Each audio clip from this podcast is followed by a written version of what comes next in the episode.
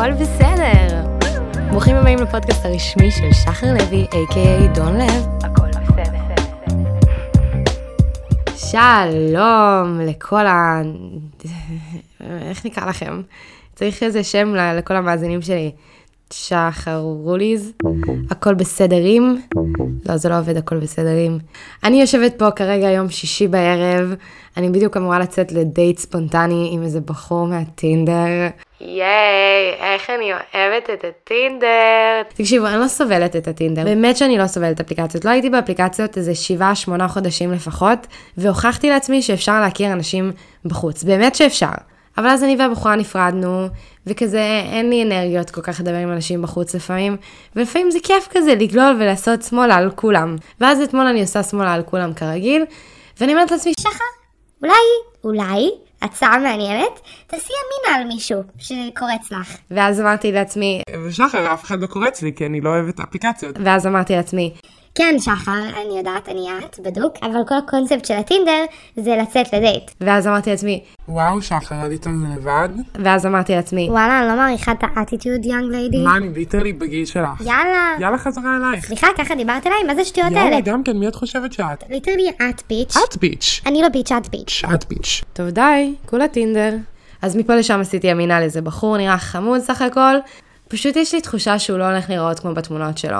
וקשה לי עם אנשים שלא נראים כמו בתמונות שלהם. ולפני שאתם אומרים, היי שחר, את סופר רדודה. כל הקונספט של טינדר זה להראות לי בן אדם, וכל מה שיש לי כדי לבחון אותו, זה תמונות ושם וגיל.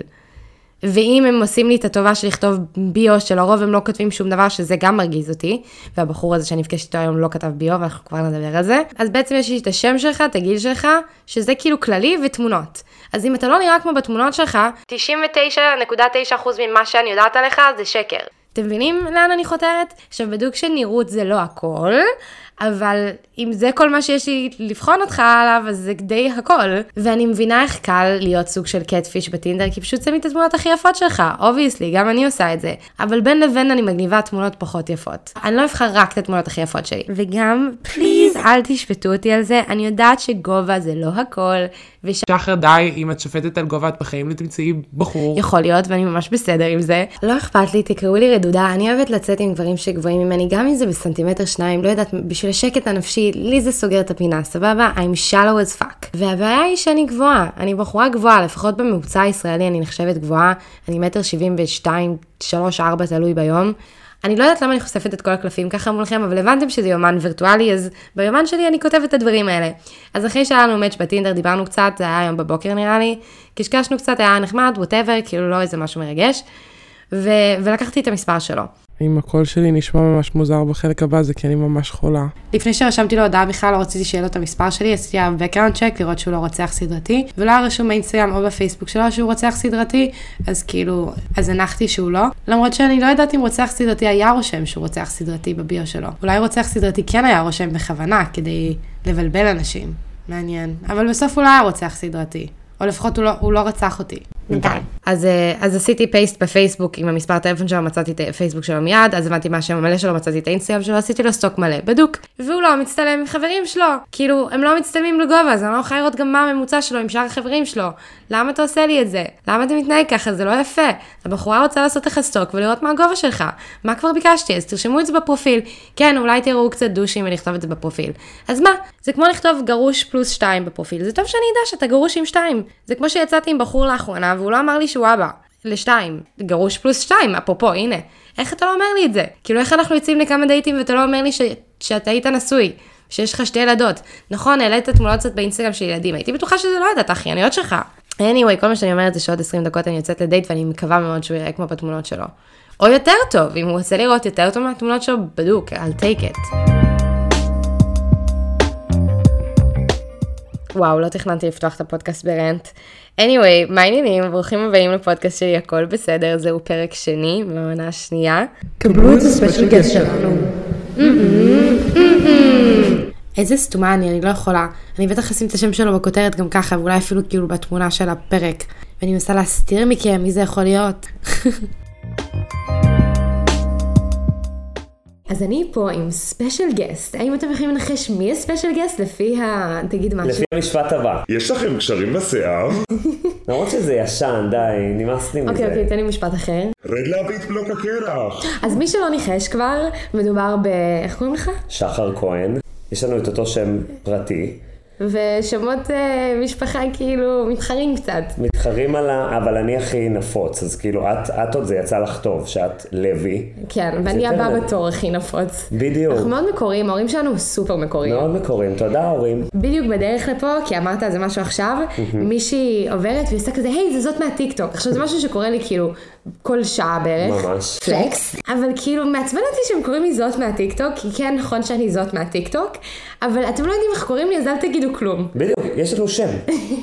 סתם, זה ממש בסדר שהם כאילו מזהים את הפנים שלי ולא יודעים איך קוראים לי, אבל אני מתבאסת כל פעם שאני שומעת כזה, היי, זה זאת מהטיקטוק. בדיוק, אתה רוצה שיגידו לך, היי, זאת שחר. זאת שחר, אפילו זאת שחר לוי. כן. כאילו, you work so hard. זהו, כשאומרים, כאילו, כשרואים את מאיה דגן ברחוב, לא אומרים, היי, זה זאת נכון, מהטיקטוק. אומרים זאת מאיה דגן. זה נורא מעצבן, אני אני איתך בזה ממש. אז האמת היא, אם אנחנו כבר מדברים על זה, יש לי עוד סוד, הבן אדם כן. הבא שהולך להיות בפודקאסט שלי, היא מאיה דגן. מאיה דגן, הלא מפורסמת, הלא ההיא הלא מפורסמת. שזה. מצחיק שהיא קוראת לעצמה ככה, כי נראה לי שיותר אנשים מכירים עכשיו את, לא באמת, אבל כאילו. כל הילדים מכירים רק את מאיה דגן הלא מפורסמת. אתה יודע מה, אתה יכול לתת כמה מילים עליך למי שלא מכיר? אוקיי, אז אני שחר כהן, שם אה, נורא נפוץ, נורא נדיר. נורא נדיר. אה, אני עובד בטיקטוק, ואני גם טיקטוקר, יוצר תוכן, יש לי כמה סדרות, זה התחיל מ"יש לך קשרים בשיער", עכשיו אני בעיקר עושה את פעם ועכשיו, כל השנות ה-60, ה-90 מול שנות אה, האלפיים המאוחרות, ואמריקה מול ישראל, התחלתי חרדי מול חילונים וכאלה, ואני מאוד מאוד נהנה ליצ- ליצור סרטונים, אפילו יצא לי ליצור עם שחר, אז אני ושחר הכרנו, כי הוא פנה אליי איזה יום אחד, נכון. בנוגע לקשרים בשיער, וואי, איזה עננים יש עכשיו. וואי, האמת שנהיה עלינו גם תאורה טובה, את זה את תוסיפי כדי שנראה טוב, בסדר? סגור. אבל רגע, את יכולה להגיד לאנשים מה זה באמת יש לך קשרים בשיער? כי זה קצת הזיה, כן? אוקיי, אז באמת שזה הזיה. אז שחר, הייתה לו סדרה פעם בטיקטוק, ככה נראה לי התפרסמת. נכון. של יש לך קשרים בשיער, שהוא היה מגיע לאנשים, ובודק אם יש להם קשרים בשיער. נכון. זה ממש מה שזה נשמע. נכון.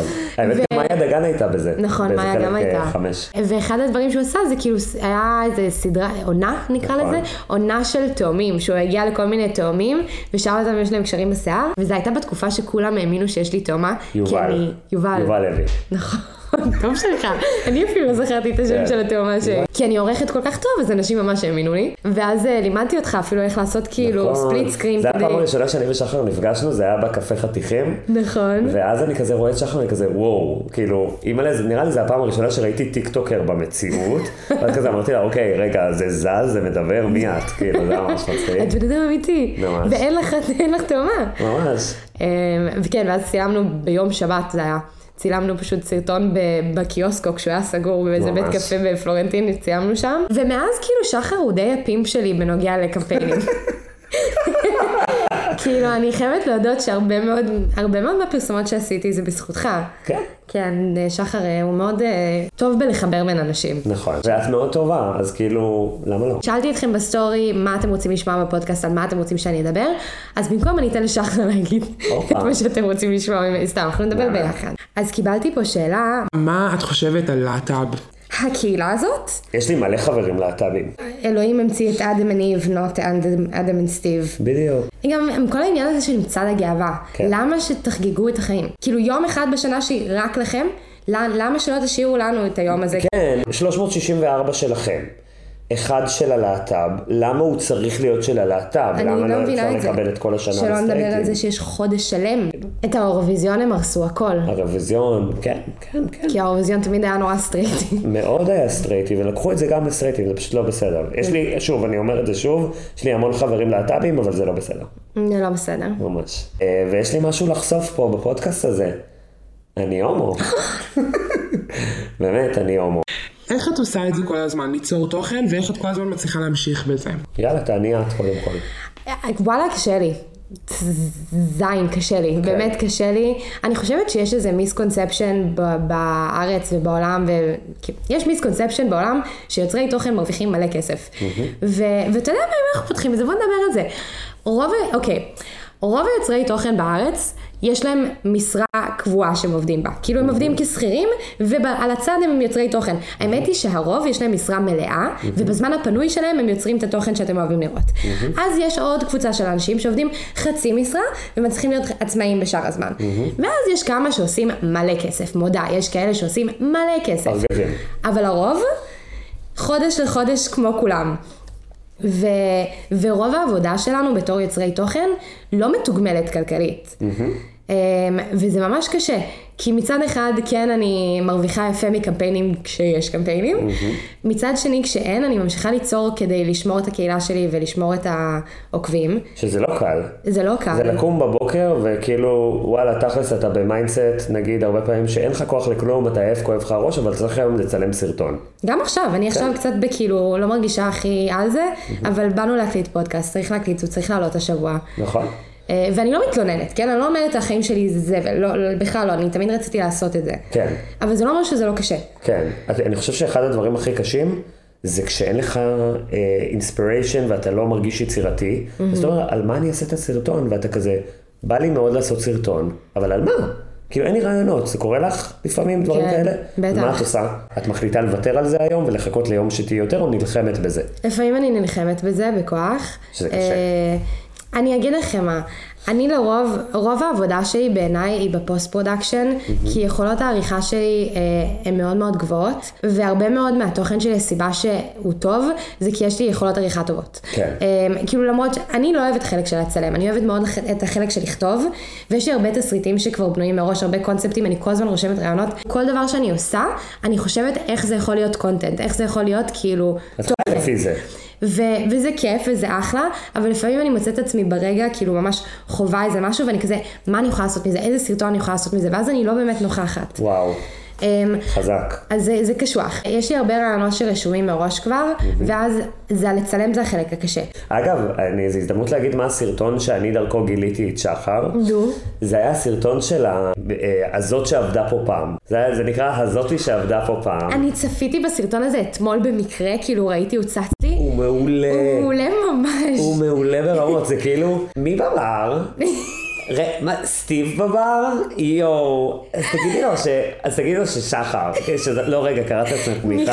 טוב שלכם, מתי אני- בזה? Oh אני זוכר את הסרטון הזה, אני גם אמרתי לך את זה. בתור מישהו שמתחיל ועוד לא מרוויח מזה, פשוט תעשו את הדברים שמעניינים אתכם ושמרגשים אתכם, ומתוך תשוקה לזה, וזה יבוא לבד. אבל כל עוד אתם, לא אוהבים את זה, זה, זה, לא, זה לא יהיה לכם כיף ולא תצליחו לעמוד בזה. היה לי את ה... יש לך קשרים בשיער, ואז כאילו ישבתי עם שחר והיא אמרה לי כזה, אתה צריך מעבר לזה משהו שיכירו אותך בזכותו בטיקטוק, ולכן כשאתם פונים ליצור תוכן, תחשבו שנייה מה הנישה שלכם. נגיד לשחר יש את המחזור, את השיחות בין עונות, את כל העניין של הדמויות. לי יש את הפעם ועכשיו, אמריקה מול ישראל. תנסו לחשוב, גם אם אתם עוסקים בבישול, גם אם אתם עוסקים באופנה, על פי מה יזכרו אתכם, על פי מה יקפצו ויגידו, אוי, אני אוהב את ההוא מהטיקטוק שעושה איקס. כן, אז זאת מהטיקטוק, אבל לפחות הוא יודע מה זאת מהטיקטוק עושה. בדיוק, בדיוק. כן. גם לך יש את השיער האדום, שזה מאוד אה, איקוני. שחר, תעשה לעצמך איזה shout out, איפה מוצאים אותך? איפה מוצאים אותי?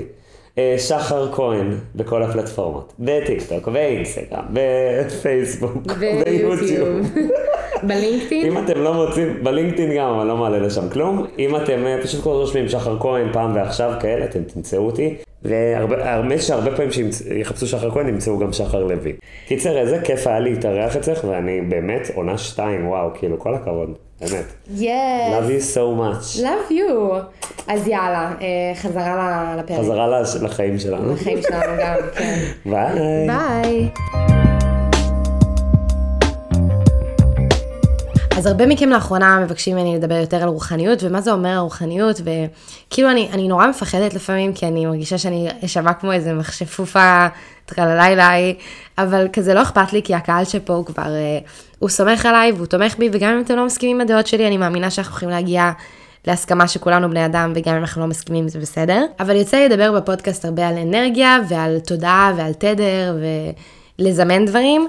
וראיתי משפט שממש התחברתי אליו, ואני רוצה לפשט אותו, להפשיט, לא, לא להפשיט אותו, לפשט.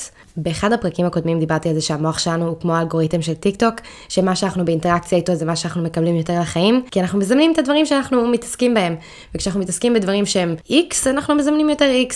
אני אישית מאוד מאמינה, ואני גם מוכיחה לזה שזה עובד, אני רואה איך החיים שלי התגלגלו ואיך דברים קרו, ואני רואה שזה באמת באמת עבד לי, אבל אני מאוד מאמינה שכשמבקשים משהו, מקבלים אותו. יכול להיות שזה ייקח זמן, אבל מתישהו כל דבר שאתם רוצים, תקבלו אותו. אממה, אני לא אומרת שכאילו, אתם פשוט אומרים, היי יקום, אני רוצה פרארי, ואז פתאום צץ לכם פרארי בסלון. קודם כל, זה לא טוב שיהיה לכם פרארי בסלון, כי א', איך תוציאו אותו משם, ב', כאילו איך הוא נכנס לשם, זה סיפור שלם. אבל מה שאני אומרת זה שכשאתם מבקשים משהו מהיקום, או מאלוהים, לא משנה, ואתם מאוד ברורים ממה שאתם רוצים, אתם יודעים איך זה נראה בראש שלכם, ואיך אתם מצפים לראות את זה, ו- ואיך זה יגרום לכם להרגיש, ואתם ברורים עם זה, ואתם בטוחים שזה יקרה, אתם באמת מאמינים בלב שלם שמגיע לכם וזה יקרה, אני בטוחה שזה יקרה, אני כאילו סגורה על זה. אם אתם מאמינים שמגיע לכם להיות עם שפע של כסף, אם אתם מאמינים שזה הולך לקרות ושיהיה לכם מלא כסף בחשבון, הולך להיות לכם מלא כסף בחשבון, אין, אין, אין להתחרות עם זה, ברגע שאתם מבקשים ומאמינים זה קורה. משהו שיכול ממש לעצור את הדבר הזה מלהיכנס, זה ההתאבססות על זה. כי ההתאבססות על זה שמה אתכם במצב שלא קיבלתם את זה. אז נגיד, לא יודעת, לדוגמה אתם רוצים בן זוג. זה נהדר שביקשתם, ש... שראיתם איך זה נראה בראש שלכם, שהרגשתם את הרגשות שזה גורם לכם להרגיש להיות עם בן זוג, אבל אם כל ערב אתם יושבים בלילה וחושבים על זה שאין לכם בן זוג, ואוף, מתי יגיע הבן זוג, אז אתם לא בתדר של מישהו עם הבן זוג הזה. כי אתם כל הזמן חושבים על זה שאין לכם את זה. כל ההקדמה הזאת כדי להגיד שראיתי משפט ממש טוב, שמישהי אמרה שזימונים זה כמו להזמין מנה במסעדה. הסתכלתם על התפריט, בחרתם את המנה, הזמנתם מהמלצר את המנה, אתם לא תשאלו את המלצר כל חמש דקות איפה המנה, מתי המנה מוכנה, האם המנה בדרך. כי אתם יודעים שהזמנתם ושזה יגיע. ואני ממש אוהבת את המשפט הזה, כי אני ביקשתי מהמלצר, אני יודעת שהאוכל שלי בדרך, ועכשיו אני יכולה לשבת בשולחן עם חברים שלי, וליהנות ולצחוק וכאילו לעשות צחוקים עד שיגיע האוכל, והוא יגיע. הוא יגיע מתישהו, ויש מצב שיהיה עיכוב במטבח, ויש מצב שישרפו לי את המנה, ויש מצב שלא יהיה לי טעים המנה כשהיא תגיע, אבל either way אני יודעת שהאוכל שלי בדרך. ואני ממליצה לכם לקחת את הגישה הזאת. ברגע שאתם מבקשים, ושאתם באמת ברורים ממה שאתם רוצים ואתם יודעים מה אתם רוצים, תשחררו. זהו, ביקשתם. די. אז זה היה ה-words of wisdom שלי להיום.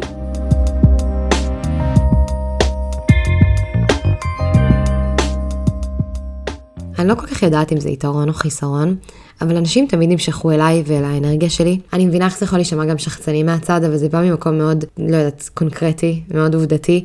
אנשים תמיד הרגישו מאוד בנוח סביבי. הרגישו מאוד בנוח לשחרר מחסומים אה, ולשתף בדברים מאוד פרטיים. כנראה שזו אנרגיה שאני משדרת. ואני רגילה לזה כל החיים. אנשים תמיד הרגישו בנוח לספר לי את הג'וס שלהם, כאילו את הדברים הכי פרטיים ואישיים וחשופים ו- ופגיעים שלהם. וכתוצאה מכך, אני לא נלחצת ממה שאנשים אומרים. כי שמעתי הכל, ודיבורים לא מלחיצים אותי. מעשים יכולים להלחיץ אותי, סיטואציות קונקרטיות יכולות להלחיץ אותי, אבל כשאנשים משתפים אותי בדברים, אני, אני לא נלחצת. כשאנשים מספרים לי סיפור עצוב, יש לי חמלה ואמפתיה, אבל אני לא מרחמת על אנשים. ואני חושבת שאנשים מעריכים את זה. ולכן אני גם מאוד מאוד משתפת ומרגישה בנוח, כי תמיד חשבתי שפשוט ככה מתנהלים, כי ההורים שלי תמיד דיברו על הכל, ואנשים תמיד סיפרו לי הכל, אז הרגשתי שכאילו מותר לספר הכל. ורק בתור בן אדם מבוגר, התחילו לשים לי מחסומים לדבר הזה. שהייתי משתפת אנשים, והם היו נלחצים על ההתחלה לשמוע דברים עמוקים, ואני עדיין עומדת מאחורי זה שאפשר לדבר על כל דבר מההתחלה. אני לא אוהבת לצאת לדייט ראשון ולדבר על כאילו surface level, מה אתה עושה בחיים, כמה אחים יש לך, אין לי כוח לזה. אני לא אומרת עכשיו בוא נחלוק טראומות ילדות, אבל לדבר על דברים שמעניינים אותנו, על תשוקה, על כאילו,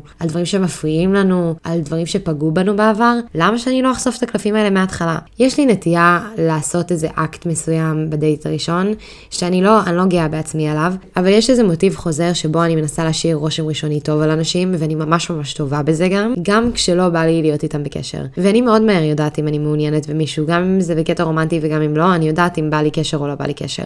ולפעמים אני בכל זאת אעשה את האקט הזה, בידיעה מלאה שאחרי המפגש הזה אנחנו לא ניפגש אי פעם שוב. וזה לא כל כך פייר. עכשיו האקט הזה הוא לא להיות שחצנית וכאילו לדבר על כל הדברים המוצלחים שלי. האקט הזה הוא יותר פשוט להיות מאוד נעימה, מאוד קשובה, ולתת להם לדבר על עצמם. שבתכלס אפשר להגיד שזה לא אקט, אבל יש לי יכולת לתת לאנשים לדבר, והם מרגישים מאוד בנוח איתי, ואז הם חושפים המון דברים, ואז הרבה פעמים יוצא שבגלל שהם הרגישו שהם שחררו איזה מחסום איתי, אז זה בגלל שאנחנו נורא מתאימים. אבל לרוב זה כי פשוט נתתי להם מקום לשחרר את המחסום הזה, זה לא כי אני מתאימה להם, זה כי פשוט הם הרגישו בנוח איתי. בעיקרון הקטע ששמעתם עכשיו המשיך להיות טרנד שלם בנוגע ל hookup culture וסטוצים וכאלה, אבל זה נהיה ארוך מדי ואין לנו מקום בפרק הזה, ואני כרגע חולה ממש עם דלקת גרון בבית. לחמאס אני לא מאחלת את הכאב שאני עברתי בימים האחרונים. אז אני אשמור את החלק של ההמשך אה, של הקטע הזה לפרק הבא, כי נראה לי עדיף שנסיים ונסכם עכשיו. שתבינו, אני כל כך חולה שאני מקליטה את החלק הזה עם עיניים עצומות כי אני מרגישה שאני הולכת להירדם, ואני חייבת לסיים לערוך את הפודקאסט כי הוא אמור לעלות מחר בשבילי. אני מקווה שהפרק הזה עדיין היה לכם מעניין, ונתראה פה שבוע הבא, יום רביעי. וזהו, למרות שאני חולה, יהיה בסדר, והכל בסדר, והכל בסדר. ונתראה פה שבוע הבא.